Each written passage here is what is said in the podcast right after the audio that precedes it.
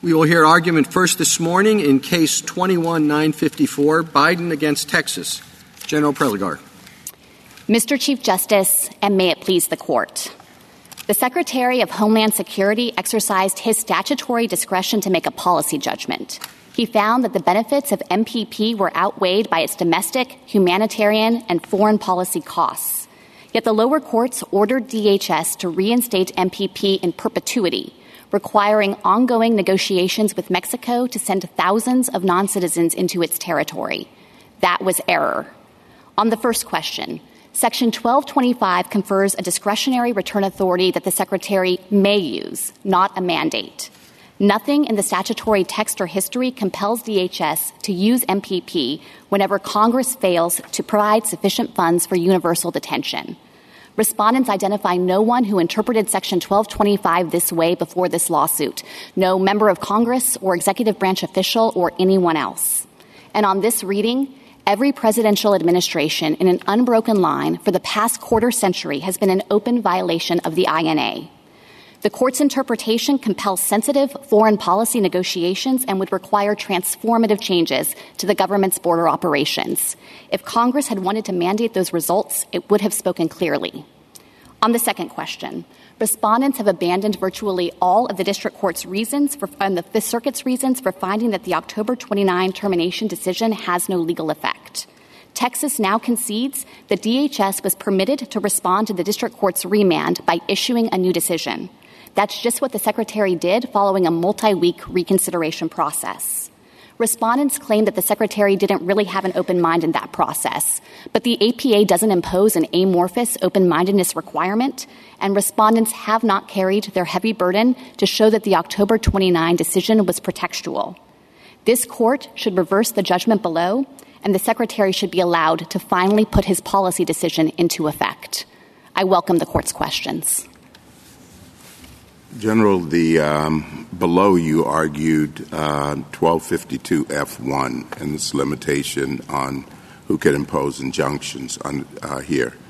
And it seems as though you've abandoned that, but what should we do with that provision in this case?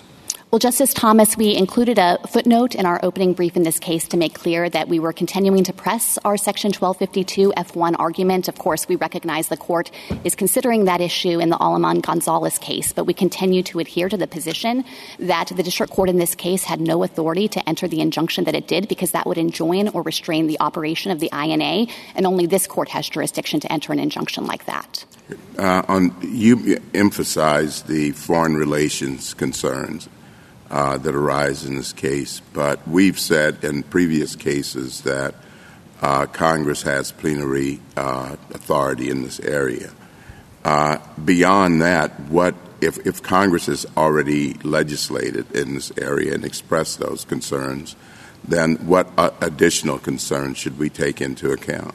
Well, Justice Thomas, I think that the particular interpretation of the statute that the District Court adopted here implicates grave and serious foreign policy implications.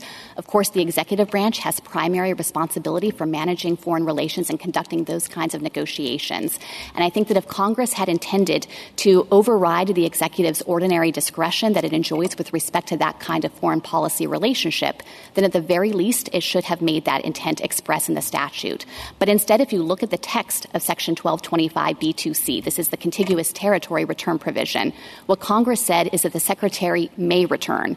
Congress in no sense indicated that it was actually imposing on the executive a mandate to engage in those kinds of ongoing negotiations with Mexico, not just to obtain its consent at the outset, but the enormous investment of diplomatic resources that it takes to engage with Mexico on a day-to-day basis to implement this policy. Then Congress should at least have said that clearly in the statute. But I think their argument is that it was I apologize for interrupting you, but I think they suggest that there's the underlying rule that Congress — that you shall detain. And the shall, I think, they see as a baseline, and then the others are — there's limited discretion to parole or to send — to do other things. But it seems as though they think that discretion is consumed by the shall. Well, Justice Thomas, let me respond to that in a few different ways. I want to emphasize at the outset that we think that DHS is relying permissibly on its express statutory release authorities here. So it's the parole authority you mentioned in 1182 D5. It's also the authority to grant bond or conditional parole under Section 1226A, which is a provision that respondents largely ignore. So we think that the releases are consistent with those express authorities, and we think that the language in 1225B2A, the shall be detained language that you referenced, should be interpreted against the backdrop of longstanding principles of enforcement discretion in recognition that this is essentially a limited law enforcement resource. No one disputes that DHS does not have sufficient capacity to detain everyone who could be subject to detention under that provision. But I should say also that if you disagree with everything that I just said or think that there is more room for doubt about how DHS implements those detention and release authorities, still, I don't think that provides any license to rewrite Section 1225B2C in contravention of its plain language. Congress said there may return. It didn't create the kind of mandate that respondents are now reading into the statute. Well, I mean, you say if we disagree with you on the other grounds, that's not a basis for adopting an erroneous interpretation of the third provision. But where does that leave us? I mean, I am sympathetic with your position, which is that you can't detain enough people. You don't think you have to send people back through the return mechanism, and that's fine, I would say. One way to look at it is you're sort of taking away from yourself an option to comply with the statute. And then it gets to a question of the parole, interpretation of the parole provision, and whether or not I think significant public benefit can accommodate as far as you want to stretch it. So if I get to the point of looking at this and agreeing, basically saying there's nothing you can do given the statutory requirements, it's not – you're in a position where the facts have sort of overtaken the law. But in that situation, what are we supposed to do? It's still our job to say what the law is. And if we say what the law is and you tell us we can't do anything about it, where do you think that leaves us? Well, I would say at the outset that to the extent that the court is inclined to say what the law is with respect to the detention and release authorities that you mentioned, 1225B2A, parole, I think that those should be challenged on their own terms if respondents disagree with how DHS is implementing those provisions. And instead, respondents said in the district court that they weren't even challenging our parole policies. Any judicial relief that could be necessary in that context should focus on those provisions. But well, but I mean, let's go through them. You don't – the detention is not – it is, a 2% answer to the problem? So we can put that to one side. I don't think they have to challenge detention for the reality to be there, that that's not going to help you get to where you need to get. And with respect to the others, again, assuming that I find significant public benefit to be a more substantive restriction than perhaps you do, I guess, again, where does that leave us? Well, I think it would leave the court. If you have a situation where you're stuck because there's no way you can comply with the law and deal with the problem there, I'm just wondering why that's our problem. Our problem is to say what the law is. And if you're in a position where you say, well, we can't do anything about it, what do we do? Well, I agree that it's not your problem in this case. I think that to the extent the court interpreted the provisions along the lines you're suggesting, that could at most support a judicial order that we need to detain more people or we need to change how we're releasing people. But again, I would go back to the central issue in this case. The court's responsibility here is to look at how the district court interpreted the contiguous territory return provision. And none of those concerns about detention and release could in any sense justify transforming that position contrary to Congress's plain language, the may return language, with all of the consequences that would have for our foreign relations. So I think the simplest route to resolving this case is to say that. I don't think the court actually needs to say anything more. It's not necessary to resolve any of those questions about the meaning of 1225B2A. Or 1182D5 or 1226A, all the court needs to say in this case is that the contiguous territory return provision does not carry the meaning that justified the district court's injunction in this case. General, may I ask you about the jurisdictional question that Justice Thomas raised? You argue that we lack jurisdiction because the district court lacked jurisdiction, and you devote two sentences in a footnote to the question. I want to see how far your jurisdictional argument goes. So do you think that 1252 F1 barred the district court from vacating the secretary's decision to stop using 8 U.S.C. 1225 B2C authority to return aliens to Mexico? Well, I think, we focused on the injunctive relief in this case, and I think that there's an additional question about vacatur. I do believe that our arguments would extend to that as well. To the extent that you're worried about the extent of the briefing in this case, I would, of course, refer back to our briefing in Aleman-Gonzalez. We also briefed... Oh, I'm very well aware of the briefing in that case. It doesn't say anything about the APA, and that's my principal concern right here. So your answer is that it would prevent a district court from reviewing immigration rules dealing with the relevant provisions of the INA under the APA. The district court could not do that. Well, to the extent that that would entail the district court in setting aside the agency's action, I do think that would fall within the bounds of our interpretation of F1. Now, let me ask you to address this hypothetical. Suppose DHS invoked that authority, the return authority, to promulgate a policy where every alien who arrives on land from a foreign country contiguous to the United States was required to return to Mexico or Canada pending the initiation of a removal proceeding under 1229A. And then suppose DHS also promulgated a policy where neither 1229A removal proceedings nor asylum proceedings could be initiated for any of those aliens until 10 years after their removal.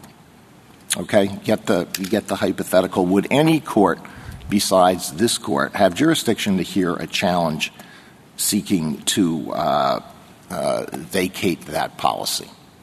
Well, I think that, of course, there would be jurisdiction in the lower courts with respect to individual non-citizens who are raising that challenge, and that's, I think, the premise of Section F1, that Congress was trying to channel those types of claims into individual proceedings with respect to individual non-citizens. So there would be jurisdiction in that circumstance. But it would have to be done on an individual basis. There could be no request under the APA to vacate that order, that policy saying everybody covered has to stay in Mexico for 10 years. Well, obviously that policy could be challenged in the individual case, and so I think it could be taken on its own terms there.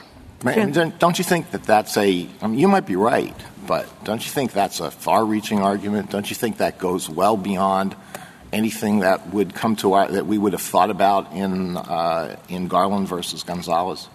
Don't you think that deserved briefing?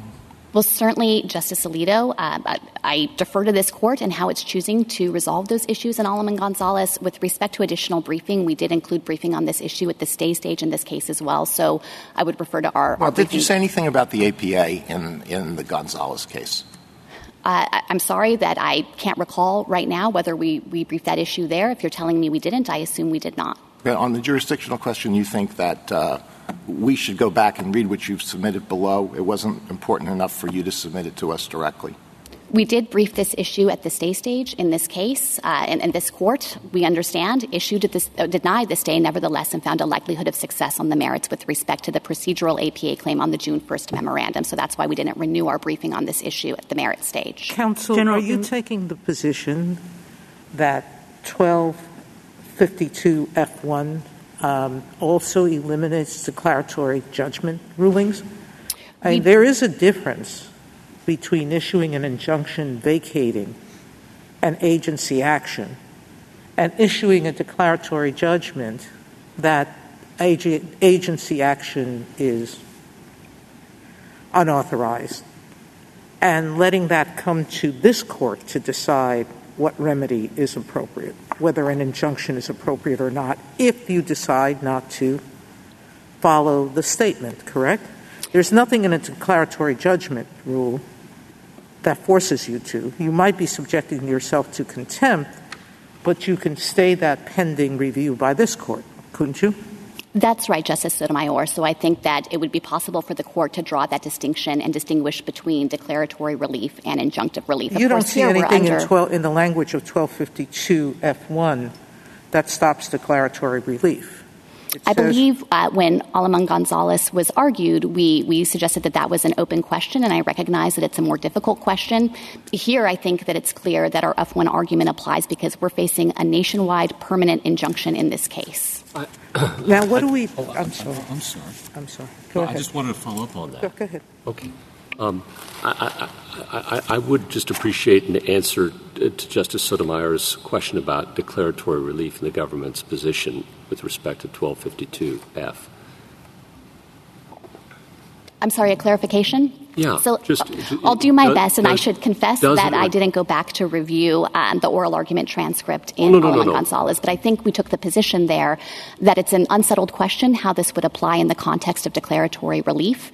And so, I want to be consistent with that position, but I recognize it's a harder issue for us, and I think that there would be a path for the court to determine that there's a distinction between declaratory relief and injunctive relief, which is, of course, the primary focus of that provision. No, I understand it's an open question and a difficult one. I just wonder whether the government has a view on it, one way or the other. Our view is that it also could foreclose review of declaratory relief, but I recognize the court could conclude otherwise. Why would it foreclose declaratory relief? I'm sorry, Justice Gorsuch, I don't have further information at this time. If you'd like us to submit supplemental briefing on this issue, we would be happy to do so to try to clarify that position. But it is the government's position that it does foreclose declaratory relief, too. I believe that's the position we took at oral argument in Aleman-Gonzalez, recognizing it was a tougher issue. Thank you. If I could turn to the various textual clues and contextual clues that we think fortify our interpretation of the contiguous territory return provision in this case, there are really four key things that I want to focus on that I think demonstrate that the district court's interpretation here went seriously awry. And the first thing, of course, is the text, which was emphasized, that Congress used the may return language, which is clearly discretionary.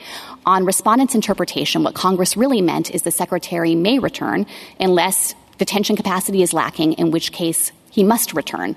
But Congress nowhere put that condition precedent into the statute, and I think it's really significant that Congress failed to do so, because on respondents' reading, this would have been mandatory from the outset and at all times thereafter. In 1996, when Congress enacted this provision, there was not sufficient detention capacity at that time, and respondents don't dispute that that has remained continuously the case.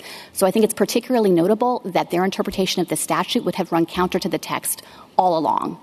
I would point as well. Is there any indication in connection with the 96 Act that anyone in Congress expected that if there was not sufficient detention capacity, that hundreds of thousands of people would be just paroled into the United States without being lawfully admitted? Did anyone say that in Congress? I don't think that there was expressed history on that point, but Congress was focused on the detention issue, and it thought that the new expedited removal provisions that it had added to the statute at the same time would function to alleviate part of the strain on detention resources. So I think that history actually shows that Congress here wasn't thinking that contiguous territory return would be the solution to this issue. Instead, they were focused on expedited removal to do so. And it's no mystery about where this provision came from, contiguous territory return. It was a much narrower and more discrete problem, which was that the Board of Immigration Appeals in the Sanchez-Avila case had just concluded in 1996 that the executive's prior discretionary practice of sometimes returning some non-citizens to contiguous territory required express statutory authorization if it was going to continue.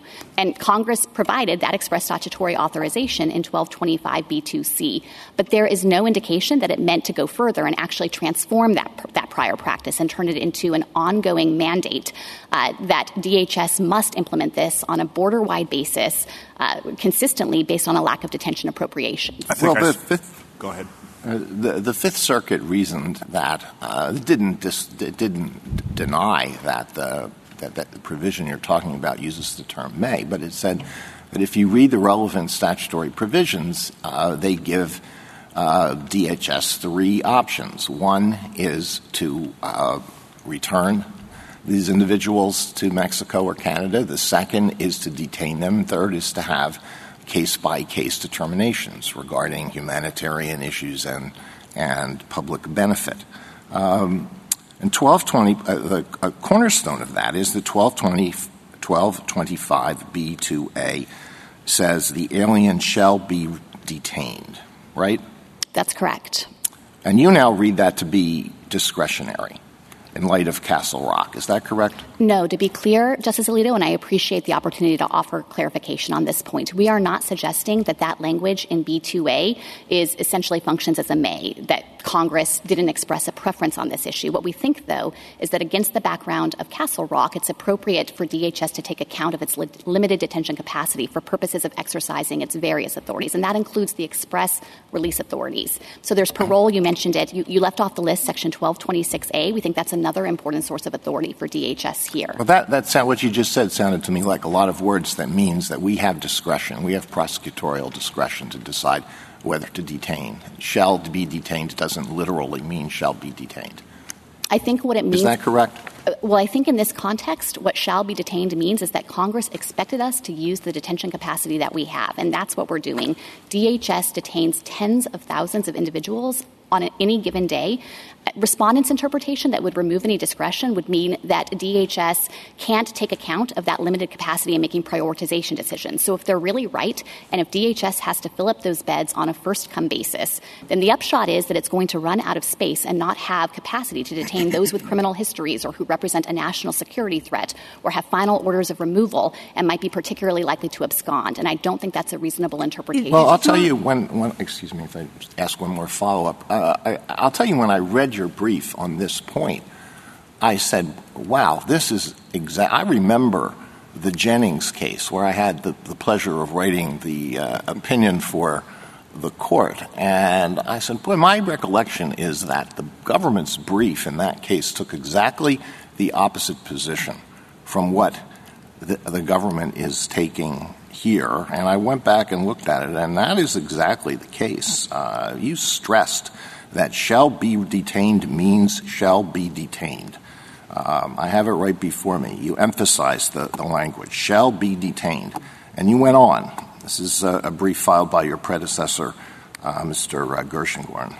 Unlike the word may, which implies discretion, the word shall usually connotes a requirement. And here the repeated shall be detained clearly means what it says, because Congress said may when it meant may.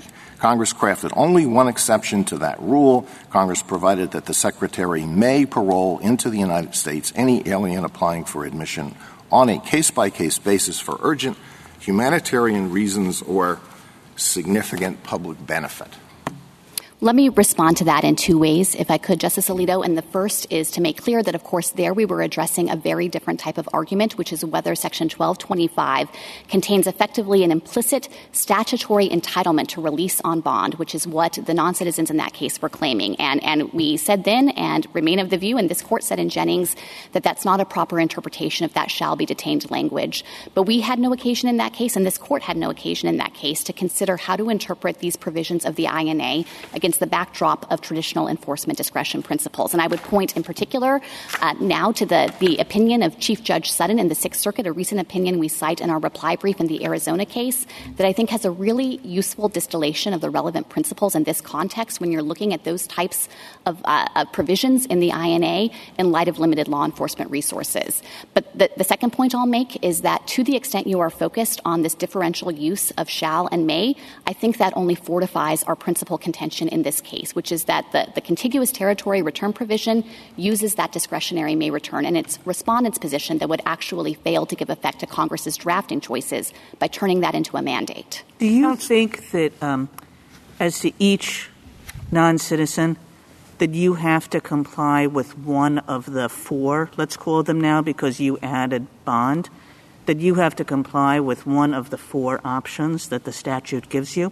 Or do you think that there is a kind of residual discretion so that even if an immigrant could not be paroled under 1182, you could release that immigrant, you could still release that immigrant rather than detain him? So I think the question of residual discretion is a difficult one, and we haven't had to process that here because we think that DHS is complying with those four statutory options. Our position is that DHS is faithfully implementing both the parole provision in 1182D5 and the bond and conditional parole provision in Section 1226A, and I think that its implementation of those provisions suffices in itself to resolve this case because respondents, as the plaintiffs, alleged and said that DHS was violating those obligations, but came forward with no evidence to substantiate that claim. I mean, I think General Stone's position is sort of, we don't need evidence because it's kind of laughable on its face to think that you're paroling this many people by using case-by-case determinations rather than, I think his word is en masse. Well, those kinds of arguments just don't engage with the statutory text here. 1182D5 has a procedural requirement, case-by-case adjudication. DHS does that. It does not grant parole to any individual non-citizen without reviewing the individual case and making an assessment of individualized factors like flight risk, likelihood of absconding, and whether the release of that individual would advance an urgent humanitarian reason or a substantial significant public benefit. And that's, of course, the substantive criteria. Our position is that DHS can permissibly take account of its detention capacity in determining that there is a significant public benefit from releasing a low-priority individual who's not a flight risk, who doesn't have a criminal history, if that would preserve a bed space for someone who's a higher priority under our detention policies. But you were saying we don't need or you don't need to argue for residual discretion because you're not using any residual discretion. That's right. We are not using residual discretion here. Within these four categories. That's correct. We think that we do not need residual discretion here, and I think that it's an interesting question, but it's largely an academic one, because here DHS's release authorities amply justify what it's doing on the ground. Counsel, can you tell me what case-by-case review means? You part of your answer addressed it, but each alien is interviewed? That's right. So what DHS does, is a background check done on them? There's usually a criminal background check done. There's a biometric records check that's completed, and DHS reviews that information and makes judgments about things like flight risk and security concerns for purposes of administering these provisions. I'm assuming there's a terrorist list of some sort or database that you look at as well? I assume so as well, although I haven't checked with DHS on that. All right. So, and you presumably you find out what ties or not the person has to the United States and whether they've absconded before, et cetera. That's right. So by regulation, DHS is required to take into account those kinds of considerations insofar as they bear on flight risk, and the parole determination will only be made after making a judgment that the person does not likely present a flight risk. Now, your adversary, General Stone, points to a lot of legislative history that Congress intended 1182D5A to be narrow. Virtually all of the history that he points to is a House committee report, correct? That's right. And it was a committee report that addressed a different version of the statute, not the one that was enacted. So with respect to this version of the statute, was there anywhere a directive by Congress to limit the number of people? No, there's certainly nothing in the text of the statute that Congress enacted that places that kind of cap. Instead, Congress directed how parole determinations need to be made case by case, and it set forth that substantive criteria of the basis for parole, but it nowhere suggested that there is a numerical cap on the number of people who can receive parole. Now, please tell me how you satisfy the urgent humanitarian reasons or significant public benefit requirements of the statute. We satisfy that because there is a significant public benefit in ensuring that DHS doesn't run out of detention space to house individuals who are higher priorities for detention because of their criminal records or because they might be particularly likely to abscond or because Congress itself has directed that they should be detained without release under provisions like 1231A2, 1226C. And DHS's judgment in implementing the statute has been, I think, properly interpreted against the background of enforcement discretion here, that serves a significant public benefit in ensuring that it doesn't run out of capacity when someone is a low-priority individual because they don't have a criminal history, they're not a danger to society, they aren't likely to abscond. How about the issue of whether you have enough resources to detain all these people, feed them, clothe them? If you don't, you're going to let them starve and you're going to have the horrific conditions that have gotten so much public attention, correct? Well, certainly DHS is committed to providing humanitarian conditions for detention. But I do think that if you had to detain everybody, could you? No, and no one disputes that. DHS does not have sufficient detention capacity. Congress knows that. Congress was aware of that in 1996 when it enacted this provision, and there is no indication that Congress intended the safety valve here to be contiguous territory return. What are the numbers with respect to that both now and in the past in terms of the percentage of people who are stopped or encountered or arrested at the border. Think of those as synonyms. I didn't mean to. Versus the number that you can detain. So let me give you a sense of the current numbers. I'll point to the recent monthly reports that we've been filing in accordance with the district court's reporting requirement of the injunction. The most recent numbers are from March 2022. At that juncture, DHS apprehended about 220,000 people at the border. That was the number of border encounters. At that point in time, DHS was appropriated for a little under 32,000 detention beds, counting some COVID restrictions, some court restrictions in place. And the average daily amount of detention over that same month was also at about 32,000 individuals. That's ICE being a little under its capacity and CBP being over capacity. So I think that it's kind of self-evident and no one disputes here that there is a tremendous shortfall and that DHS could not detain everyone who it's encountering at the border. Is 320, you say 220,000 come in?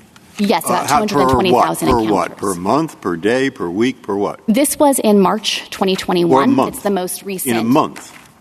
You're saying 220,000 in a month or up 220,000 in a week or what? No, in 1 month. Those were the numbers for March. Now, of course, it fluctuates. 220,000 come to the border and about 30,000 or so, 38,000 are detained and the rest are paroled?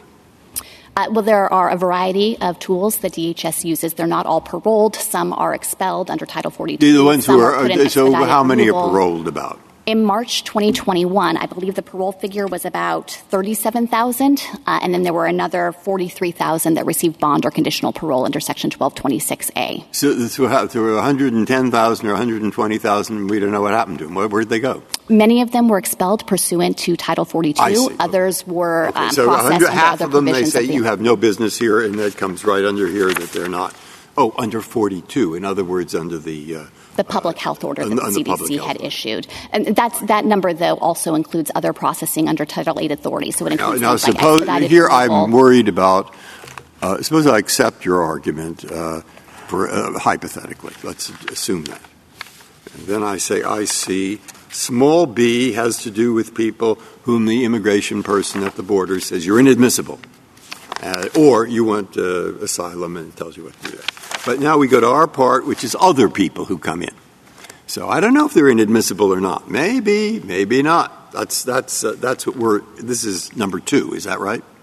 I'm sorry, you're looking at 1225 B2. Yeah. B. It says inspection of other aliens. Those are the aliens who are not in. The first part, which is the first part. I'm sorry. You're looking at, right, B1. So you're looking at the B1 are certain people where they say you're inadmissible. Goodbye. Or they say you want asylum and here's a procedure. That's right. And it says inspection of other aliens. That's what we're talking about. That's correct. Okay. Yes. Who are the others? The others are the ones you don't know if they're inadmissible or not? So these are the ones who wouldn't be inadmissible under the grounds that are specified in B1. Okay, we got them. Now it says there are 3 things you can do. One is, as you say, confine them, detain. And then number B is an exception, and number C is send them back to Mexico with the word may. Okay? So we've got those 3 things right equally under the statute. And it says may, so what happens if you say no? And it seems to say shall be detained. And that's what we're talking about. Suppose you just don't detain them, vast numbers. You parole them. You say, I can do that because of 1182. So I got the structure in my mind. But you are not doing what they said, which shall be detained. Well, we can parole them, case by case. Okay. Suppose you lose on that. At that point, you have Congress telling you shall be detained, and you're not doing it. What happens? I'm asking you that because the words are important. And the reason I ask you that is this is not the first time Congress has said to an agency, do it. Do it by May 15th. May 15th comes. They haven't done it. That happens more than you might think. Okay, so there's a case law history there of what judges did when the government just didn't do what Congress told them within the time frame they were supposed to do it. Have you looked at that? Do you know what that was? My impression, very vaguely at a distance, was the judge sort of tried to work things out. They sort of tried to negotiate with the agency. They didn't just order them detained. They ordered the SALT regulation issued because they couldn't. What happened? And how, does that have any instruction for us? Well, I think here I have a couple of reactions to that, Justice Breyer, and I hope I can work through them. I first want to push back on the idea of how you describe the statutory structure only insofar as I think that it's wrong to treat this as a self-contained unit. It's not as though Congress sat down at one point in time and thought this is going to be our universal solution for how to deal with these encounters at the border with this class of non-citizen. Instead, all of these provisions were added to the statute at different times and for different reasons. The shall be detained language came in 1903. That was first. Then Congress added the parole authority in 1952 in the INA, and that was actually a codification of the executive's prior practice of granting parole, even when it didn't have express statutory authority to do so. It was only in 1996 that Congress added the C that you refer to, contiguous territory return, and so I just want to push back on the suggestion that this was all at one point in time with Congress kind of thinking about these. So that suggests the argument that you gave up on. And that was the argument that shall doesn't literally mean shall this instant. It means shall as best you can. Now, you've given up on that argument, I think, or have you? Well, no, I think shall properly interpreted means that we should use the detention capacity that we've been afforded here. I think the argument and my response to Justice Kagan was that we have express statutory release authorities here, and we think that all of these releases are happening in conformance with the INA. Left off your list as well was 1226A. This is an important source of authority for DHS. This is a provision that applies, as all agree, to anyone who is in the United States. And so that but these are people that coming to the border. I thought 1226A does just what you say. It applies to people who are already here. And I didn't think, therefore, it applied to this case particularly, because I think here we're dealing with people who come up to the border. Tell me why I'm wrong on that. You're wrong on that because DHS's longstanding interpretation has been that 1226A applies to those who have crossed the border between ports of entry and are shortly thereafter apprehended. So that's an important category of the group of non-citizens that we're talking about here. And it memorialized that understanding in regulations shortly after IRA was enacted. And as well, that has been the agency's consistent interpretation across the subsequent 25 years. The October memo does not rely on 1226. Justice Kavanaugh, I think that the October memo, of course, wasn't focused on any of these issues about detention or release because the Secretary was making a judgment about whether to continue with MPP, and that was his policy judgment weighing all of the costs and benefits of the program. No, in the section about the relationship between MPP and statutory mandates, it was all about significant public benefit under the parole authority. That's right, that he discussed that at length because that is an important source of DHS's authority here. I believe he also referred to the authority that's conferred by Section 1226A. I need to know this for this reason, that I think, suppose we do exactly what you suggested we might do. May means may. Okay? End of the matter. Then the thing goes back. At that point, I'm guessing, but somebody might say, okay, may means may. You don't have to send them back to Mexico. But you do have to detain them. No, we don't, because of the two statutes you mentioned. Yes, you do, because they don't apply. There'll be an argument. I don't know if, one, we should foresee that argument and take a view, or two, we should foresee that argument and not take a view, or three, we should just forget about that and just say whether may means may. I think that is the simplest. What's your view? That is the simplest way to resolve this case. We certainly agree that may means may, and that's really the only issue that's directly teed up for this court's review in light of the injunction. We are actively litigating those other issues in other cases brought by states with respect to our interpretation of 1225B2A, with respect to our application of the release authorities, and I think that is a better context where it's not essentially relying on those release and detention authorities as a collateral way to force the reimposition of MPP. General, go ahead. I could understand General Stone saying back to you, well, it's, may means may, but you have to read that may within the entire statutory structure and within the set of authorizations that you have. And essentially, the may would become a shall if you couldn't meet the obligations, if you were using completely residual discretionary authority, right? So that if you couldn't parole people under 1182, give them bond under whatever that provision is, et cetera, and you were just throwing up your hands in the air and saying, well, we have to do something, so now we're operating outside the statute entirely, I could see him saying, well, in that case, the may becomes a shall. It's kind of a springing mandate if you can't satisfy your obligations in another way. So I have to think, am I wrong about this? That your argument depends on the fact that you say you are satisfying your obligations in other ways. If you weren't, wouldn't you have a harder argument? No, I don't think so. I think that's actually an easy argument in this case. We certainly do think that we're satisfying those other provisions, so the predicate of Texas's suit fails here. But even if this court disagreed or thought there was room for doubt, there is no way to interpret Section 1225B2C to be that kind of springing mandate. First, there's the textual problem. Congress said may return. On their view, it's been mandatory from the get-go and at all times thereafter, and it would be inexplicable for Congress to use that discretionary language if it wanted to have detention capacity be the trigger. Second, I would point to the significant foreign policy consequences that are implicated by that interpretation. We cannot unilaterally implement foreign contiguous territory return. Instead, each exercise of this authority requires ongoing negotiation and cooperation and coordination with Mexico. And there again, it's implausible that Congress would have demanded that we do that, that the executive branch engage in those negotiations without saying so expressly and just using may return. Third, I'd point to the history. No one at any point in time during the legislative drafting acknowledged that the provision would have this kind of effect that they're attributing to it. Instead, the history is clear that this was just responding to that BIA decision and overturning the conclusion that the executive's prior discretionary use of the authority required authorization, with no indication that Congress was changing it into a mandate. And then fourth, and finally, I would point to the consistent executive interpretation of this provision. No one's interpreted the INA this way before. Every presidential administration has understood this to just be a purely discretionary authority. That goes for the prior administration. On their view, MPP itself would be unlawful because it doesn't maximize the use of contiguous territory return. Part of General, your interpretation of the statute, I think, is entirely manipulable. You use the statute has what seems to be a serious limitation on parole, significant public benefit, and yet you say that goes down due to the fact that you have limited detention. So. And you have limited detention. It's not like you're going to hit a number there which is going to take care of everything. More than 30,000 are going to come in at a time. And you say, well, it's not. It's actually less than that because we have to save a number of beds for this.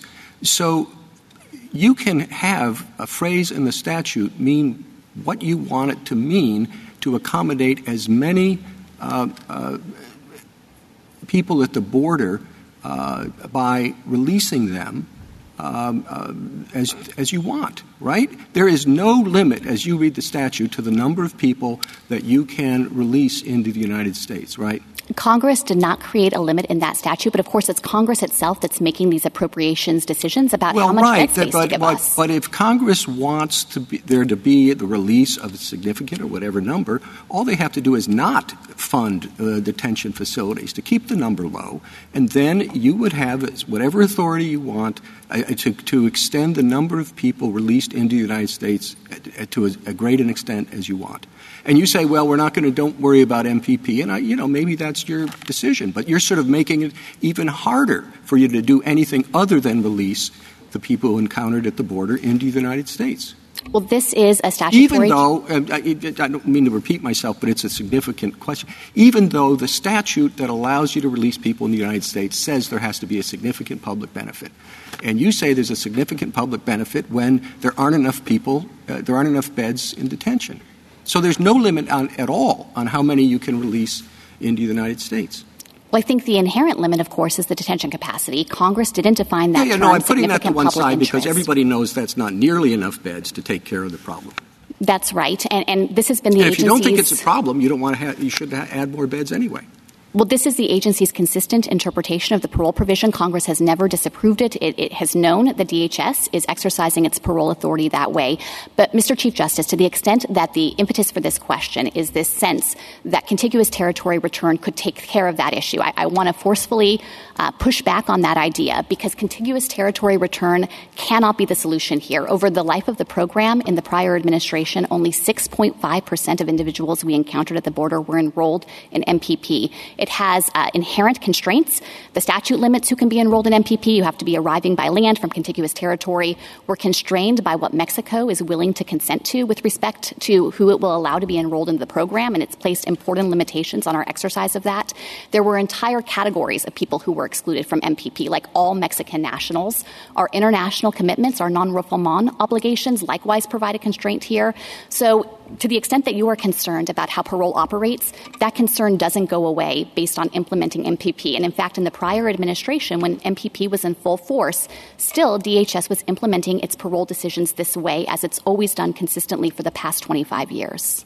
I'm sorry, General. Well, I don't want to. I know we're into seriatim time, so I don't not just yet. Is that Justice Sotomayor?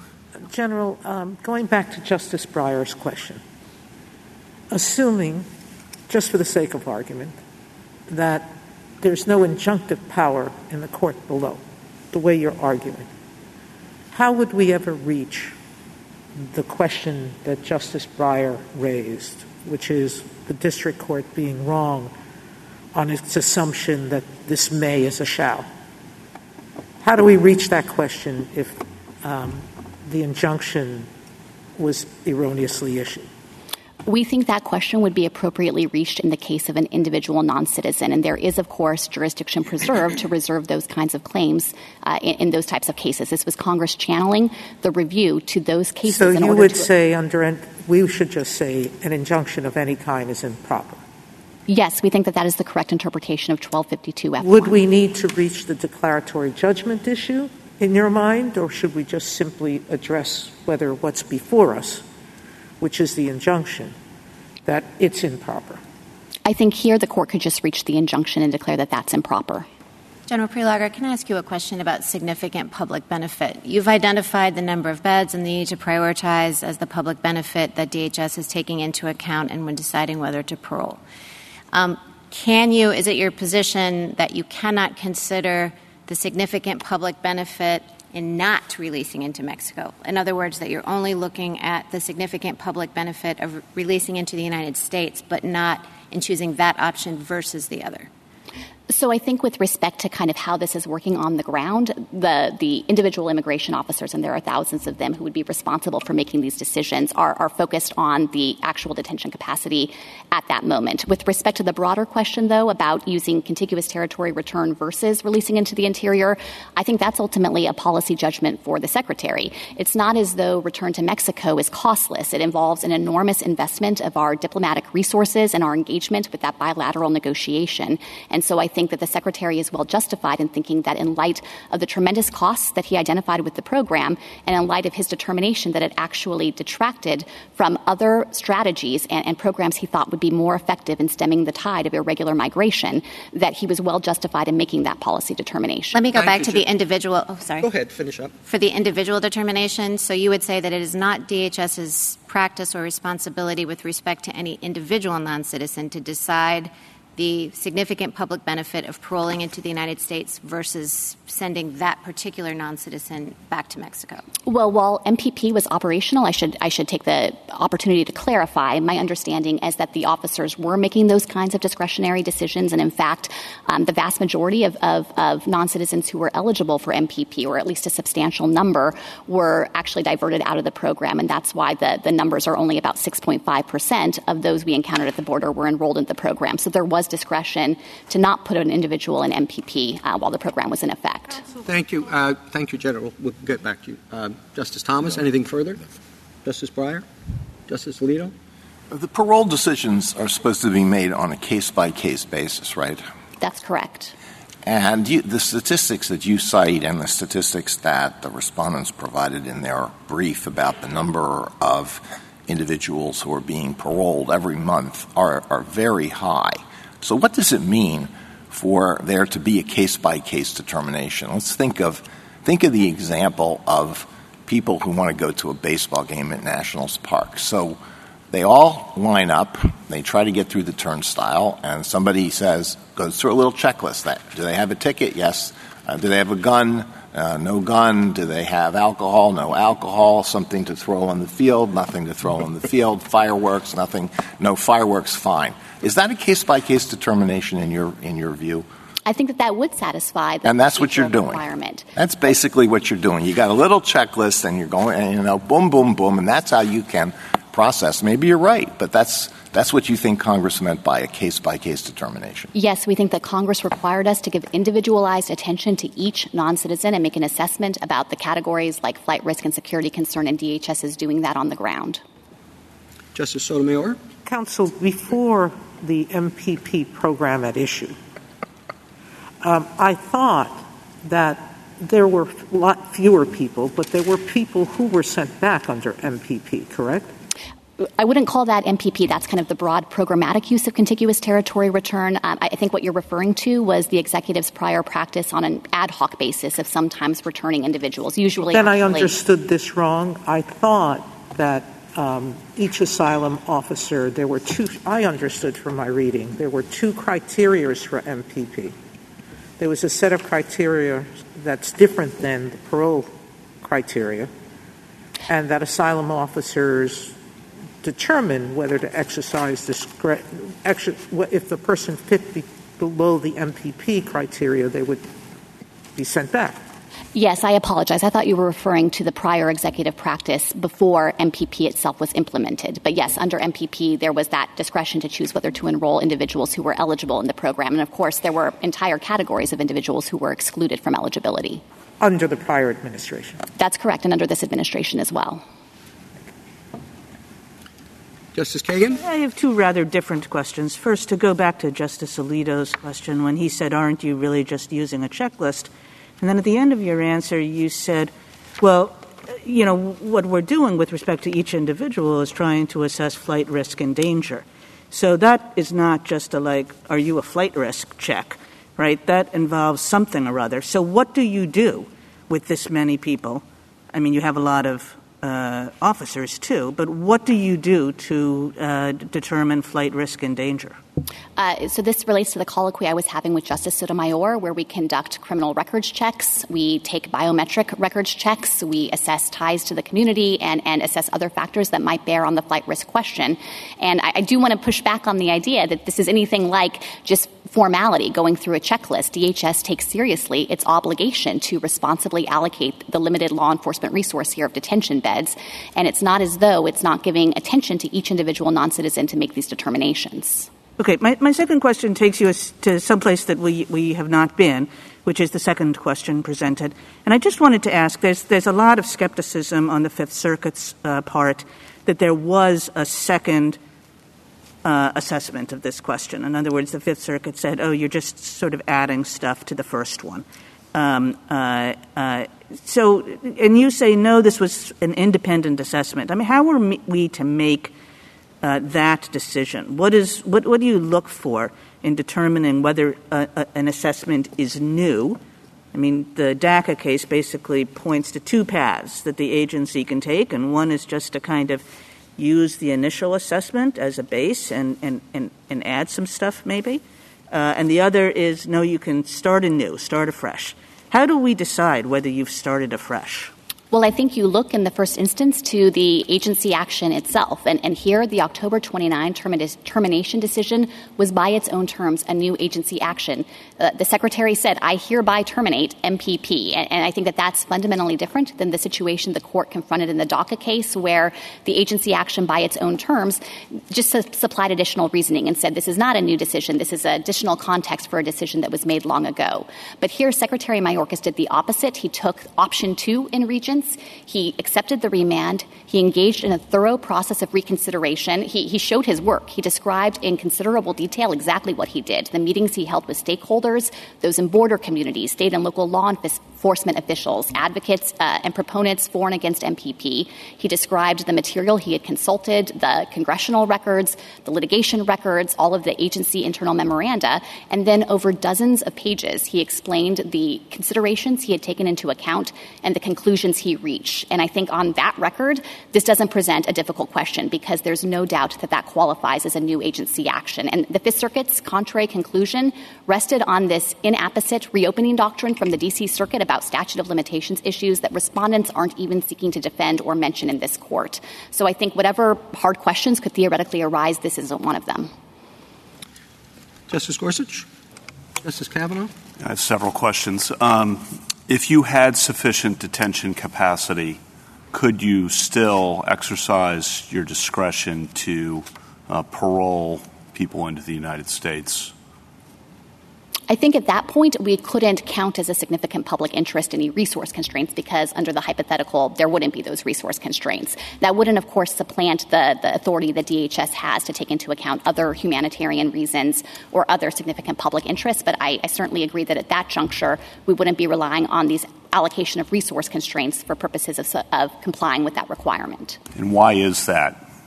Because at that point, there wouldn't be a significant public interest in trying to preserve the limited resource. Why would you have to detain them, though? Well, as I said before, we understand Section 1225B2A to set forth Congress's expectation that we should use the detention capacity that we've been afforded. So we're not saying that's a may or that Congress was neutral on the issue. We're simply pointing to the fact that in this circumstance where Congress hasn't given us the bed space and no one disputes that, it's not only permissible but responsible for DHS to take that into account in its detention and release decisions. Okay. So you agree that Congress has expressed a preference for detention where that's available? Yes, we do. We don't think that that is a may or simply neutrality on the issue. Okay, switching gears, I don't know if this is before us, so my first question is the State Farm issue with respect to the October memo before us or not? Because if so, I have a lot of State Farm-related questions to ask you. I'll probably ask you them anyway. But is this before us or not? So, we didn't ask this court to review the substance of the October 29th memorandum in recognition that the lower courts haven't considered that issue. Respondents did brief that issue at the end of their brief, and we responded to that in our reply brief. We think if the court reaches that issue, it should clearly reject their arguments. They're exceedingly weak arguments that this wasn't reasoned decision-making. But I, of course, acknowledge that the lower courts haven't had an opportunity to consider that issue. And I would say that I think the problem that we're trying to address here and the thing we're asking the court to do is reverse the Fifth Circuit's flawed conclusion that this just isn't an agency action at all. If State Farm's before us, and if it's not before us here, when will it be before us? So we fully expect that Texas will amend its complaint back in district court, and we'll be litigating that issue then. Okay. Well, I'll ask a couple. Although if you're interested in reaching it, then I'm happy to defend it. Well, I'll just ask a couple questions in case we reach it. There were two parts of the explanation in the October memo that jumped out to me as potentially State Farm-type issues. One is that you said the memo says that the choice to bring people into the country is because otherwise other more dangerous people would come into the country. In other words, you have a choice between the less dangerous or more dangerous coming into the country. That's on page 28 of the memo. And that strikes me as a false choice because the other option, of course, is to send people to Mexico. So that's one issue. The other issue is I don't see, and this follows up on Justice Barrett's questions, any real explanation in the October memo of what public means and significant public benefit. Is that the American public? Is that the non-citizen public? Who is that? And if it's the American public, there's no real explanation of how the public is benefited by more people coming into the United States who are not lawfully admitted into the United States rather than trying, if feasible, for some of those people to remain in Mexico. I'm not saying what the best exercise of policy discretion is there. I'm saying I think the October memo doesn't quite get into what is public benefit, what does it mean, how are we supposed to assess that?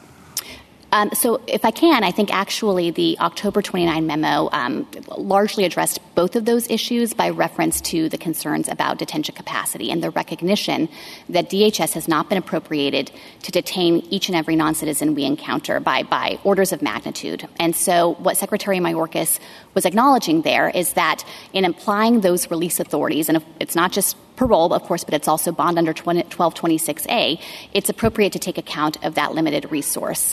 With respect to how that intersects with the use of contiguous territory return, Secretary Mayorkas gave that sustained attention in the memorandum. He explained that there were enormous costs associated with maintaining that program and with respect to our diplomatic negotiations with Mexico, that we had to divert resources away from other types of bilateral negotiations and cooperation we wish to pursue, that it also drained resources with respect to how DHS can pursue some other policies, and that for all of those reasons, on balance, he found, after giving the issue sustained attention, that MPP just wasn't worth the tremendous cost that it imposed. And if I could make one final point to this line of questioning, I think, again, I want to make clear that it's not as though, to the extent you have concerns about significant public benefit, that MPP cures those concerns. There are inherent limits on the number of people we can enroll.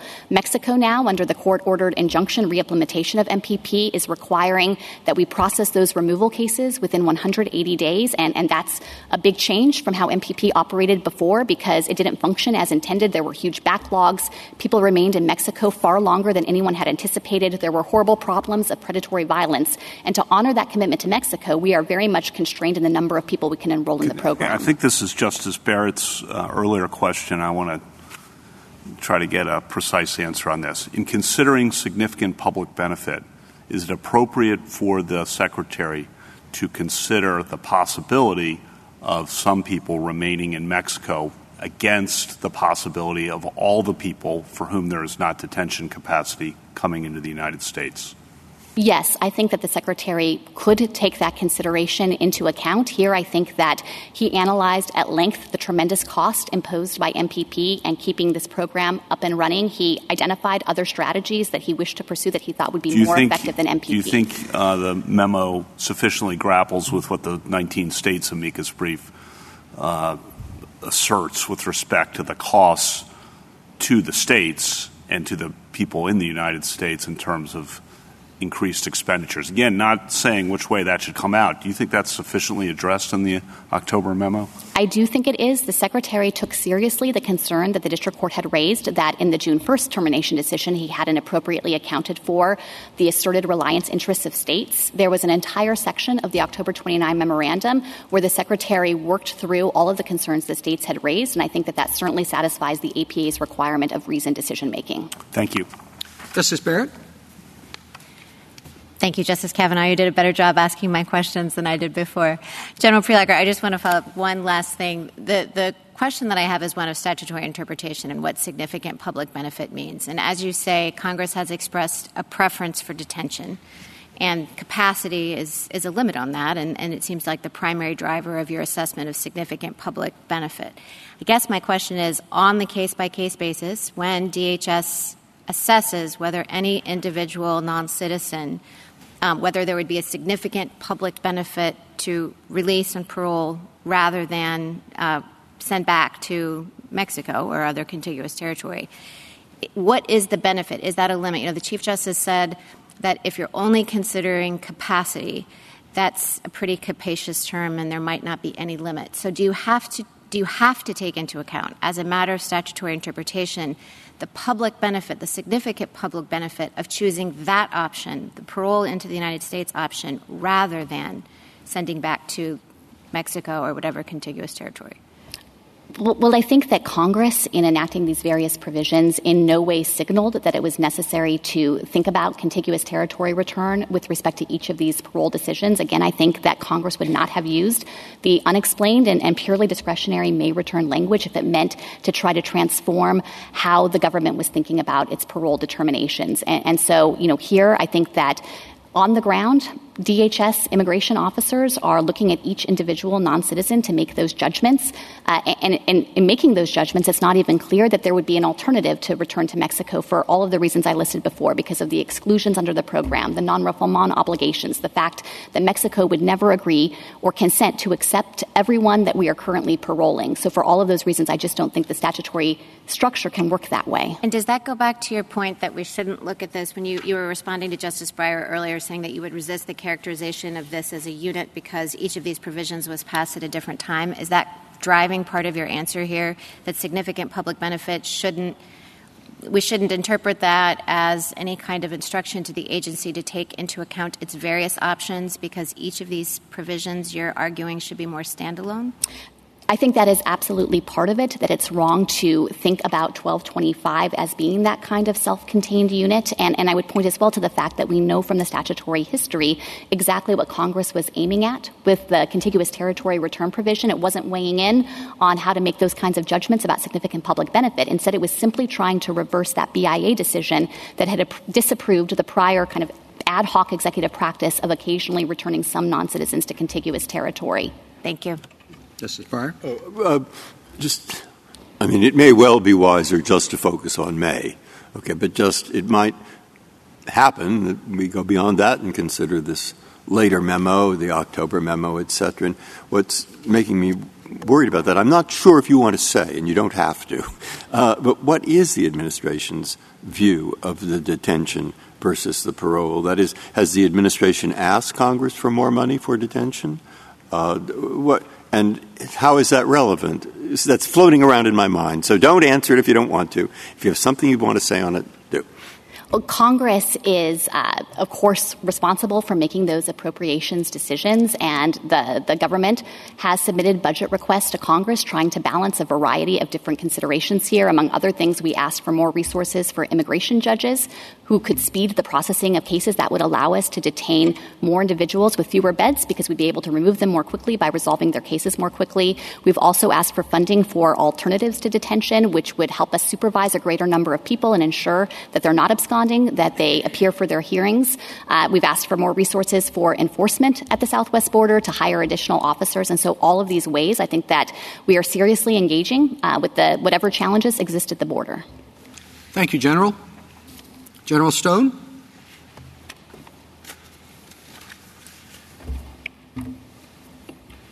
Thank you, Mr. Chief Justice, and may it please the Court. This case presents a procedural question about the October memorandum's effect on petitioner's appeal, and a substantive question about petitioner's obligations under Section 1225b2. The answer to the procedural question is straightforward. The Fifth Circuit announced only two holdings regarding the October memorandum's effect on that appeal. The first is that the termination of MPP via the October memoranda did not deprive the June termination of its status as final agency action for purposes of that court's jurisdiction. The second is that the Fifth Circuit concluded that those memoranda did not moot this case. Petitioners did not challenge the first in their opening brief, and thus Texas did not address the reopening doctrine, and petitioners have affirmatively disclaimed any challenge to the Fifth Circuit's mootness holding in their reply brief. Because petitioners challenge neither holding, neither the October memoranda provide no basis to disturb the judgment. Petitioners instead asked this court to evaluate the merits of potential APA challenges to the October memos in the first instance and without an administrative record, and then to decide that those memos satisfied the district court's injunction. This is not the proper forum for petitioners to initially seek such relief. This court should also affirm the Fifth Circuit on the substantive question of petitioners' detention obligations under 1225. Jennings held that executive officials must detain aliens who fall within 1225b2 scope, and that holding all but forecloses the petitioners' arguments under Castle Rock and past practice that subsection B2A is discretionary. There are just two other ways to satisfy this detention mandate. This court in Jennings mentioned one, parole under Section 1182 D5. The other is to return rather than to detain certain aliens under 1182 B2C. The Fifth Circuit concluded that the executive was not permitted to rescind MPP and thus to increase its total number of violations of Section 1225b2a's mandate in lieu of exercising that authority. This court agrees it need go no further. I open the court's questions.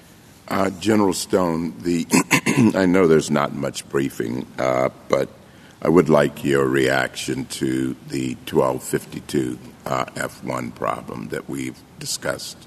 Certainly, Your Honor, in candor, I can only give general observations because the United States confined that to a footnote, and we viewed it as certainly inapplicable. That 1252 F1 specifically prohibits the district court from enjoining the operation or application of Title 4 of the Immigration and Nationality Act. Our APA challenge is against their rescission of a program that would, in fact, exercise their powers underneath B2C. So we see, in our view, F1 has just simply no role to play here. Well, I don't know whether we can dispose of it that easily. But going to the merits, do you think, with your reading of the 1225, do you think that the MPP, as implemented, complied with 1225? MPP, as implemented, reduced the number of violations. It did not fully satisfy the executive mandate, but so far as it went, it complied with the executive's obligations to return rather than detain the aliens enrolled in MPP. So you could have brought the same lawsuit against the last administration under your reading of 1225. We could have brought a related lawsuit, Your Honor. We would still be required to hew to the Administrative Procedure Act's limitations, and at that point we would be saying that the administration was required to take a certain specific action, which is to say craft a policy in which they would have otherwise some discretion about how to use B2A, B2C, and 1182. So has any administration ever complied with 1225 under your reading? I assume not, Your Honor. Petitioners suggest that no administration, no executive has fully complied with their detention obligations. That certainly doesn't prove that past administrations assumed that those obligations could be essentially shirked in the event that they preferred not to use one of Congress's allowed statutory tools. But I have no reason to think that that's incorrect. But assuming you're right, wouldn't it be odd for Congress to leave in place a statute that would appear to be impossible to comply with? No, Your Honor. Congress, as my friends on the side mentioned, had this mandatory detention obligation for over a century. It has added authorities to enable the executive to attempt to meet it additionally. Now, to some extent, I think some of the problem of the question that you're getting at is what happens when Congress doesn't provide enough money to be able to actually require that to be satisfied? Then the executive has to do the best it can with the amount of money that's been appropriated to it and the other lawful authorities it's been provided. So we're just talking then about how much an administration would be out of compliance, because they would all be out of compliance. Yes, Your Honor. Each individual who is subject to mandatory detention, as this Court described it in Jennings under 1225 B2A, who is not either detained, returned pursuant to B2C, or otherwise paroled on a case-by-case basis, is a separate divisible violation of the Immigration and Nationality Act. To what extent, again, that there might be relief in any of those circumstances, especially if we're talking about them individually, that's a different case. Counsel, I have a different view of history, and perhaps you'll deal with mine. And that is that when Congress knows that something's happening and it responds or it fails to respond, that tells us something about its intent. And the general said that the shall language has been in existence since the turn of the century, and that in no time in American history has any administration followed your interpretation and attempted to detain every single illegal immigrant. On top of that, they have been paroling or bailing out people in the face of that language since the turn of the century, and that the most that Congress has done is pass 1182 and 1226A, the parole and the bail provisions. And at least in the bail application, there's no limit. It just says the Attorney General can do this. In the 1182, it has set parameters, but it didn't set the parameters of the extensive legislative history you cited in your brief, that it intended to limit the number to a narrow few. That was the House bill that was rejected. And it set no limit in 1182. So what do I do if I'm a person who views that history and says, whatever Congress didn't do, which is give enough resources or pass legislation that said be inhumane and detain every person without any resources, that we should accept what the practices have been through generations of presidents? I think, Your Honor, if I understand your question correctly, you should first start with two things. The first is this Court's unequivocal detention mandate in Jennings, how it described Section 1225B2A. That was only in 2018, so to the extent that past administrations might have thought that there was some room for discretion on their part, that was a mandatory provision is something this Court only resolved. Just deal with the history involving 1182 and 1226A. Well, that's been used since both provisions were passed, and exactly in this way, essentially. The history of 1182D5, the specific amendment that Congress passed to that, previously the section had said something to the effect of that parole could be provided by the Attorney General if he determined that it was in the public interest. The 1996 amendment specifically inserted the case-by-case requirement and made an obligation that there had to be either a significant public benefit or urgent humanitarian reason.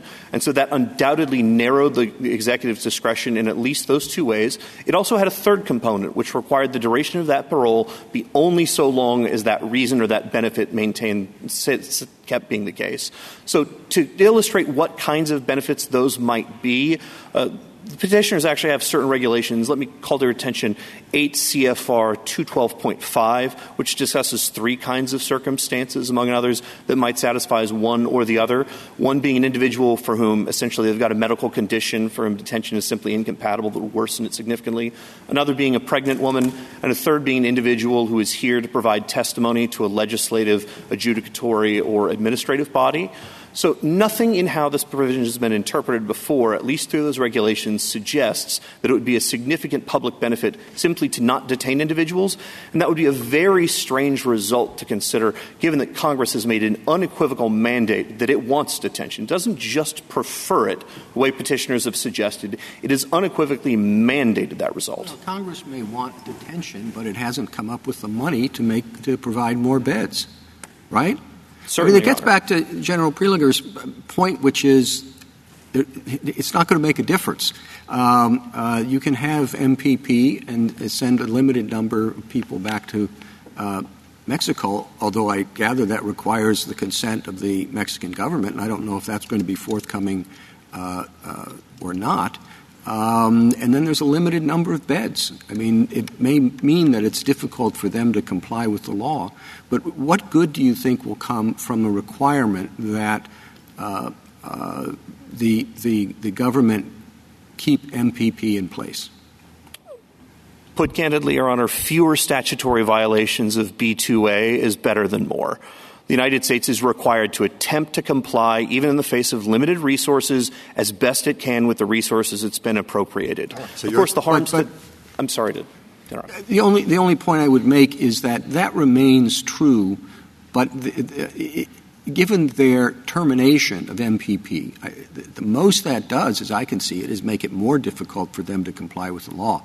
I think it's a bit much for Texas to substitute itself for the secretary and say that you may want to terminate this, but you have to keep it because it will reduce to a slight extent your violations of the law. Certainly not, Your Honor, and Texas isn't seeking injunctive relief to require the administration to take any particular view of immigration policy. Texas is bringing a garden variety or two garden variety APA claims, one of which is sort of the traditional arbitrary and capricious that I mentioned earlier during my opening. The other is that, in fact, this is not consistent with Section 1225 because this will predictably, and this is a finding of fact that was made by the district court after it was hotly contested on trial on the merits, that the rescission of MPP will cause the government to systemically increase its 1225A obligation or its violation of its 1225B2A obligations. That's the reason, in the APA sense, that rescission doesn't comply with law. Now, to speak to... Well, General Stone, it doesn't really seem like a garden variety APA thing. To basically tell the executive how to implement its foreign and immigration policy. And that's what this does. It puts the United States essentially at the mercy of Mexico.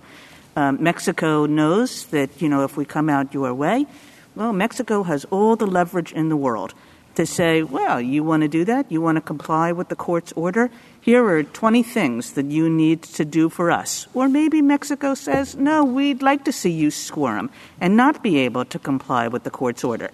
And so we won't allow you to do the program regardless.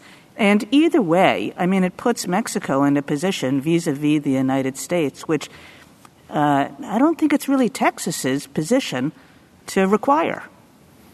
A couple of points, Your Honor. The first is whether or not this required, in order to be implemented initially, Mexico's consent was a question of fact litigated on the merits in the district court. The district court made a finding of fact, which I don't understand petitioners to be challenging for clear error, that the United States was able to initially implement MPP. Mexico can change its mind any day. Well, certainly, Your Honor. And to the extent that petitioners were to show, well, Mexico has changed its mind and thus or Mexico no longer can change the conditions that it imposes for consenting any day.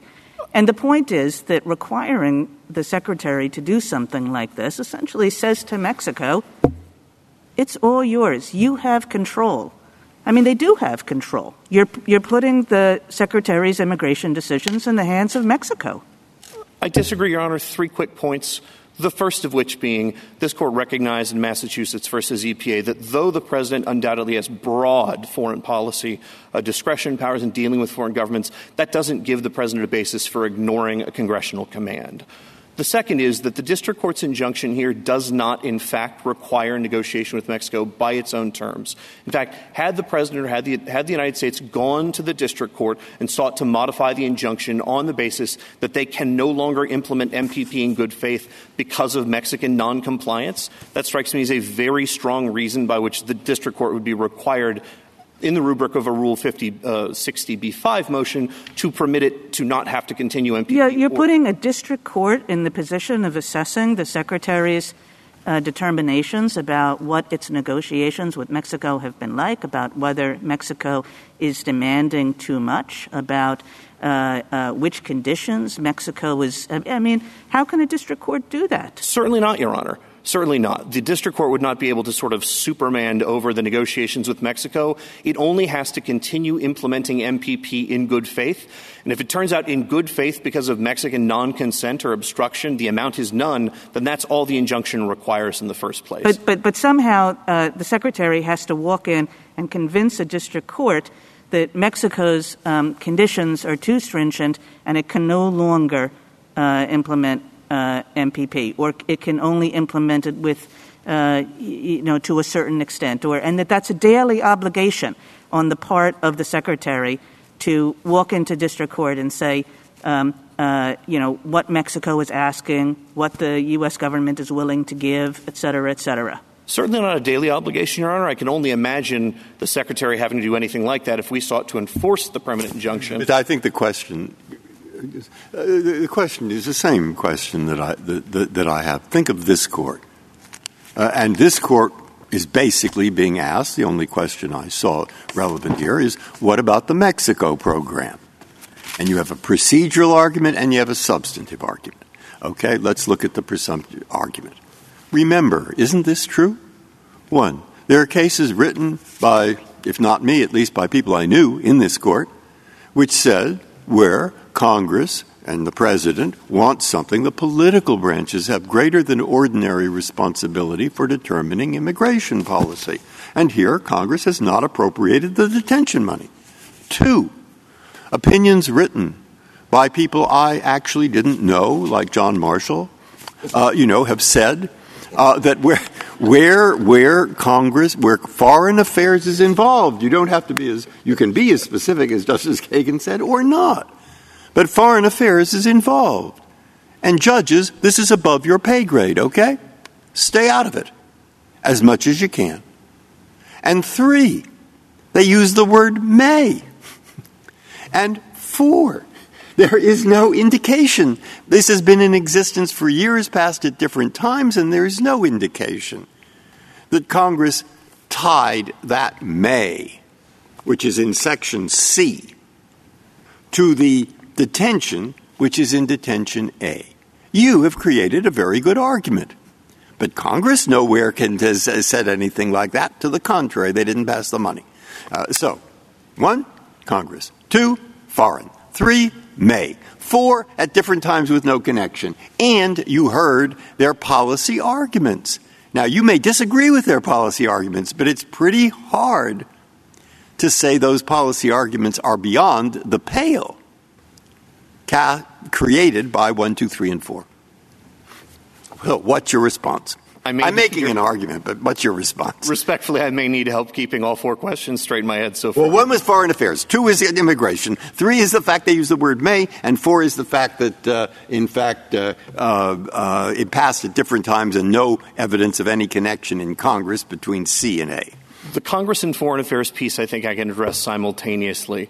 First of all, again, as I just said to Justice Kagan, nothing about this injunction actually requires negotiation with a foreign power, but in the extent that to some extent this court thought that it did, of course, the foreign affairs power is shared between Congress. I'm sorry, I have to stop you there, General, and you can get the other 4 questions. But what do you mean it doesn't require negotiation with the foreign power? What are we supposed to do, just drive truckloads of people into Mexico and leave them without negotiating with Mexico?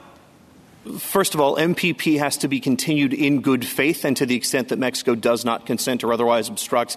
Again, I think that would be an excellent reason for the government to go back to the district court and seek relief from the injunction. Second, the particular authority on which MPP relies, B2C, was passed in 1996, where Congress was very well aware of the country through which most inadmissible aliens arriving on land proceed, and Congress did not see fit to require the consent of a foreign country before giving this as a supplemental tool to the United States to discharge its mandatory B2A options. If that has foreign policy consequences, that's a function of the fact that Congress has foreign policy decisions it makes as well. Congress made one of them through B2C, and all we've asked a district court to do is to prevent the United States from increasing its number of 1225 B2A violations. So to the extent that there's a foreign policy implication, at most it comes from the fact that Congress, well aware of the fact that we'd be dealing essentially with Mexico here, made a decision regarding B2C and then directed the president, you must do this, except unless you do this. Well, that's a good segue into Justice Breyer's May question, because actually Congress just said May. Congress, aware that Mexico is a sovereign nation, did not think it appropriate to say you must ship people back to Mexico. It understood that there was going to have to be discretion and significant foreign policy considerations involved in that choice. To speak as to the shall and may components, it's not that B2C ever stops being a may. It's that when the only choice the United States has is either to exercise B2C, assuming it can do so lawfully, or to violate the law, petitioners are not free simply to violate the law. That is a bedrock of their take-care obligations. And if they can lawfully exercise their authority under B2C, they must do so, so as to not violate 1225 B2A. Now, I was just going to say there might be a limited circumstance under a specific case where some other mandatory federal law prevents the exercise in that condition, but those would be edge cases. You can't avoid Justice Breyer's the 3/4 of his question that are still outstanding. Immigration, May, and Congress. I hope I've spoken at least to the foreign policy component with Congress, which is to say that Congress certainly memorialized a preferred foreign policy through B2C. To the extent that Congress has, in fact, not appropriated a sufficient amount of money in order to detain everyone simultaneously, it has several different options it's given. And then at most, what that means is that the executive has to do the best it can with the resources it has. It's a bit of a strange argument here for petitioners to say they have limited resources when, again, the district court found that the use of MPP would cause fewer individuals to attempt to migrate illegally or inadmissibly, and that those individuals, of course, would not require detention capacity. So as a matter of fact, again here, after a full trial on the merits, MPP reduces detention costs. Again, my friends on the other side occasionally sort of tussle with these facts as though that we're in a sort of posture of where we're asking for a stay as opposed to we're defending a final judgment of a district court with extensive factual findings. But here we are. And to one – I'm sorry, I don't want to sort of speak to preempt any of your other questions. The heart of this case, I think, is what does significant public benefit mean under 1182? Because your arguments make a lot of sense, but the other side's, the government's arguments make a lot of sense when they articulate the significant public benefit exception. And the question comes down to What does that mean? What does it encompass reasonably? More a State Farm type question. And have they reasonably explained why this would be a significant public benefit? And that's the heart of the case. I mean, yes, 1225 does have a mandatory detention. It does have the may for return to Mexico. But 1182 is the key because it has this phrase, significant public benefit for paroling everyone in the United States. And they say, consistent with past practice, that that language authorizes, in a situation of limited capacity, for parole to be into the United States. So you need to deal with significant public benefit. Absolutely, Justice Kavanaugh. So to speak, there's a sort of a factual question here about what the United States will do that was found, as a matter of fact, by the district court. And then a legal question is to the extent of significant public benefit. They're sort of interrelated, so let me try and start with a fact. Through findings of fact 41, 42, and 44, and then in paragraphs 106 and 107, which I believe are around 201A and 202A of its decision, the district court determined after this question was litigated about what the United States would do in fact if it had rescinded MPP, the district court determined that the United States would release additional individuals illegally into the United States. It acknowledged in a footnote right before that conclusion that it knew that 1182 provided an authority for release on a case-by-case basis, relied on the parts of the administrative record to state that that could not be used or could not, as a matter of fact, be used in order to supplement detention or return, and then said to the extent that the United States were to attempt to do so by saying — It's not really getting at what significant public benefit is, I don't think. I mean, significant public benefit, they say, is when there's limited detention capacity, past practice and their current application of this somewhat vague provision, significant public benefit — authorizes the government to parole people into the United States on a case-by-case basis if they're not too dangerous. Why is that wrong, either as a matter of statutory interpretation, State Farm, or their explanation? It's wrong both as a matter of fact and as a matter of interpretation. As a matter of fact, let me turn you to ECF 136, the same material that my friends on the other side cited as their latest report regarding compliance with the injunction, where the United States lists — Why is it wrong as a matter of interpretation? Can you flip the order of your — Absolutely. Your Honor, again, the United States has already interpreted what it viewed a significant public benefit to be and what it thinks case-by-case adjudication is. So its regulation 8 CFR 212.5 describes several of those circumstances. The notion that sort of public benefits also can include the United States — But it has a catch-all at the end of the regulation about public interest. Certainly, Your Honor, that no longer tracks the statutory language as is discussed. Yeah, but if you're pointing to the regulation, you're omitting the capacious term at the end of the regulation, if I'm reading it correctly. Correct me if I'm wrong. As I believe we described in our brief, that's a relic of the previous version. But it's still in the reg, correct? Yes, and to the extent that they relied on that as a matter of statutory interpretation, that would be wrong. Significant public benefit superimposed itself upon what originally was public interest. The kinds of things that are described as a public benefit here are specific case-by-case individual, sort of dire circumstances, an individual with a serious health problem, or an individual who, for public benefit, is going to be providing testimony.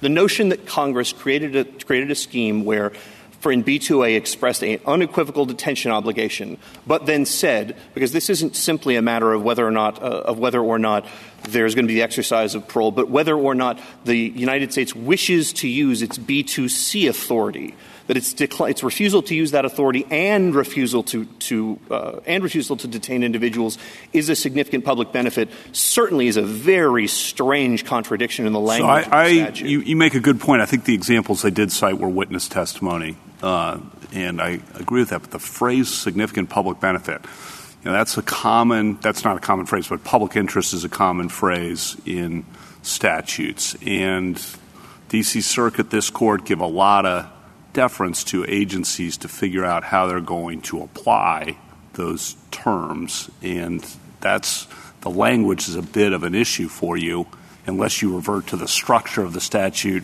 expresses a preference for return to Mexico over parole. Again, not merely a preference. That is a mandatory detention obligation in this court's words in Jennings. Yeah, but the question – I'm sorry to keep interrupting, but the question is you can't meet that. And the statute gives you – the overall statutory structure gives you two options then, at least in the May, return to Mexico or parole into the United States if significant public benefit. And the question is, why can't an administration say significant public benefit is triggered in this situation? I had 2 points, Your Honor. The first were the statutory points and the relationship between 1182 as a way of satisfying B2A and B2C sort of dual requirement. The other part is a matter of fact based on the submission that the petitioners offered to the district court after, and this is under their captions, they list about 120,000 individuals that they categorize as under 1225 B2, so they're certainly 1225 individuals. Out of those, they announced that they have paroled roughly, and this is rough numbers, 40,000. Of those, they've said they paroled on a case-by-case basis or for significant public benefit about 6,000. And so the actual practice right now certainly doesn't map on to what petitioners are describing. I might also call attention to in that document, the United States flatly admits that it is releasing on their own recognizance something on the order of 31,000 aliens who would be subject to 1225D. That's precisely the kind of systemic violation of law that even if MPP would not altogether alleviate, and it certainly wouldn't, would at least reduce. So my friend on the other side's arguments to the effect of that our actual practice or our past practice with 1182D makes the district court's finding that we will increase our violations clearly erroneous or wrong or just wrong as a matter of law is in the face of their multiple reports where they haven't even as a matter of their own assertions contested that 1182 was being used, even as a matter of all of their paroles. And this puts aside 1226 because these are clearly 1225 aliens under their own heading. Okay, but General Stone, returning you to the question of interpretation, which you have to surmount, it's not just a matter of fact. Again, returning to Justice Kavanaugh's question about significant public interest, you lose, right, if the government is right about what significant public interest is and that prioritizing the beds, based on who would be dangerous, who would be the worst aliens to permit into the United States, right? If they're right about that, if they're right about significant public interest, you lose. Am I right? No, Your Honor. Putting aside State Farm and all of that, I'm just talking on the statutory interpretation question. No, Your Honor, in part because this injunction rests critically on what the United States would do if it rescinded MPP. As a matter of fact, along with, and I'll turn back to the statutory point, the United States attempted to prove that it would in fact use 1182D5 to satisfy these obligations, and thus it could not be required to continue NPP because that was unnecessary. It wouldn't violate 1225 anyway. That is a matter of fact that was based on a trial in which this was hotly disputed. So the United States would have to prove both, that in fact it could use 1182D5 to address the entire swath of individuals who obviously are coming into different circumstances, under different conditions to do so, and that it would do so in fact in order to get a modification of the injunction which would belong below. So they have to show both. Does the statute allow DHS to say that there would be a significant public benefit in paroling an entire category of aliens, a large class of aliens? Far from it, Your Honor. The 1996 amendment to 1182D5 specifically inserted a case-by-case requirement, and again, read together with B2A and B2C, it's very difficult to see how the significant public benefit given in a mandatory detention obligation could simply be the preference not to detain or to return. Counsel, I have never seen Congress use a May language in the way you say. There are other parts of the INA itself that says you do this or you do that. If you can't do this, you do this other thing. This is not an either or. The statute's not written that way. And you said that it becomes mandatory because they can't do A. But where does the discretion fit in? Meaning, they're not challenging that they rescinded this policy erroneously in June. They're saying we did the right thing in October. We looked at it anew, we've given all of these reasons, and we've explained why the cost of this program and running it is not in the best interest of the United States, because we can detain more people and act more expeditiously if we spend that money a different way. You're now telling us that we as judges should be in the business of deciding whether that policy choice is one that we think who wants, that we as a court want. Where does Congress say that it shall need to do this? Because I don't see it in the language. They left it discretionary. Having left it discretionary, why isn't that the answer itself? That the policy has been terminated, or the rescission of the policy in June, which is what the district court had before it, was terminated, and the injunction has to be lifted until you prove that the rescission was wrong. Three reasons, Your Honor, the first of which being where the may becomes mandatory. It's only in the limited circumstance where that is the only way that the executive It's already happened. They've done it. They did it and looked at it and said, this doesn't make sense. Our discretion says we shouldn't use this. So that it's been considered. It was considered by the old administration. They followed it to an extent, not completely, because they carved out huge numbers of categories of people they weren't sending back. And you are telling me they violated it too. They now had it before them. They've given thought to it, and they've said, as a matter of our discretion, continuing this program doesn't further the shall, because we can do more with the money in other ways. Respectfully, Your Honor, our arguments don't depend on the policy wisdom of MPP or any other particular approach to immigration. They rely specifically on the APA merits of the June termination. We agree with the United States that the merits of the October termination under the APA are not properly before this court, and they weren't properly. So why shouldn't we just lift this to say June is over with, it's not being challenged, there's a new program, you don't need the injunction? In part because, Your Honor, that would be one of two things, as I understand it, either an appeal to mootness, which, of course, they've already disclaimed they're not challenging the Fifth Circuit's holding on, or otherwise a request under Rule 60b-5 to set aside the injunction. We're here after a trial on the merits and having received the injunction might be moot, but the lawsuit is not moot. They're claiming there are still issues to be resolved, including the October issue, but the reasons for the injunction are over with.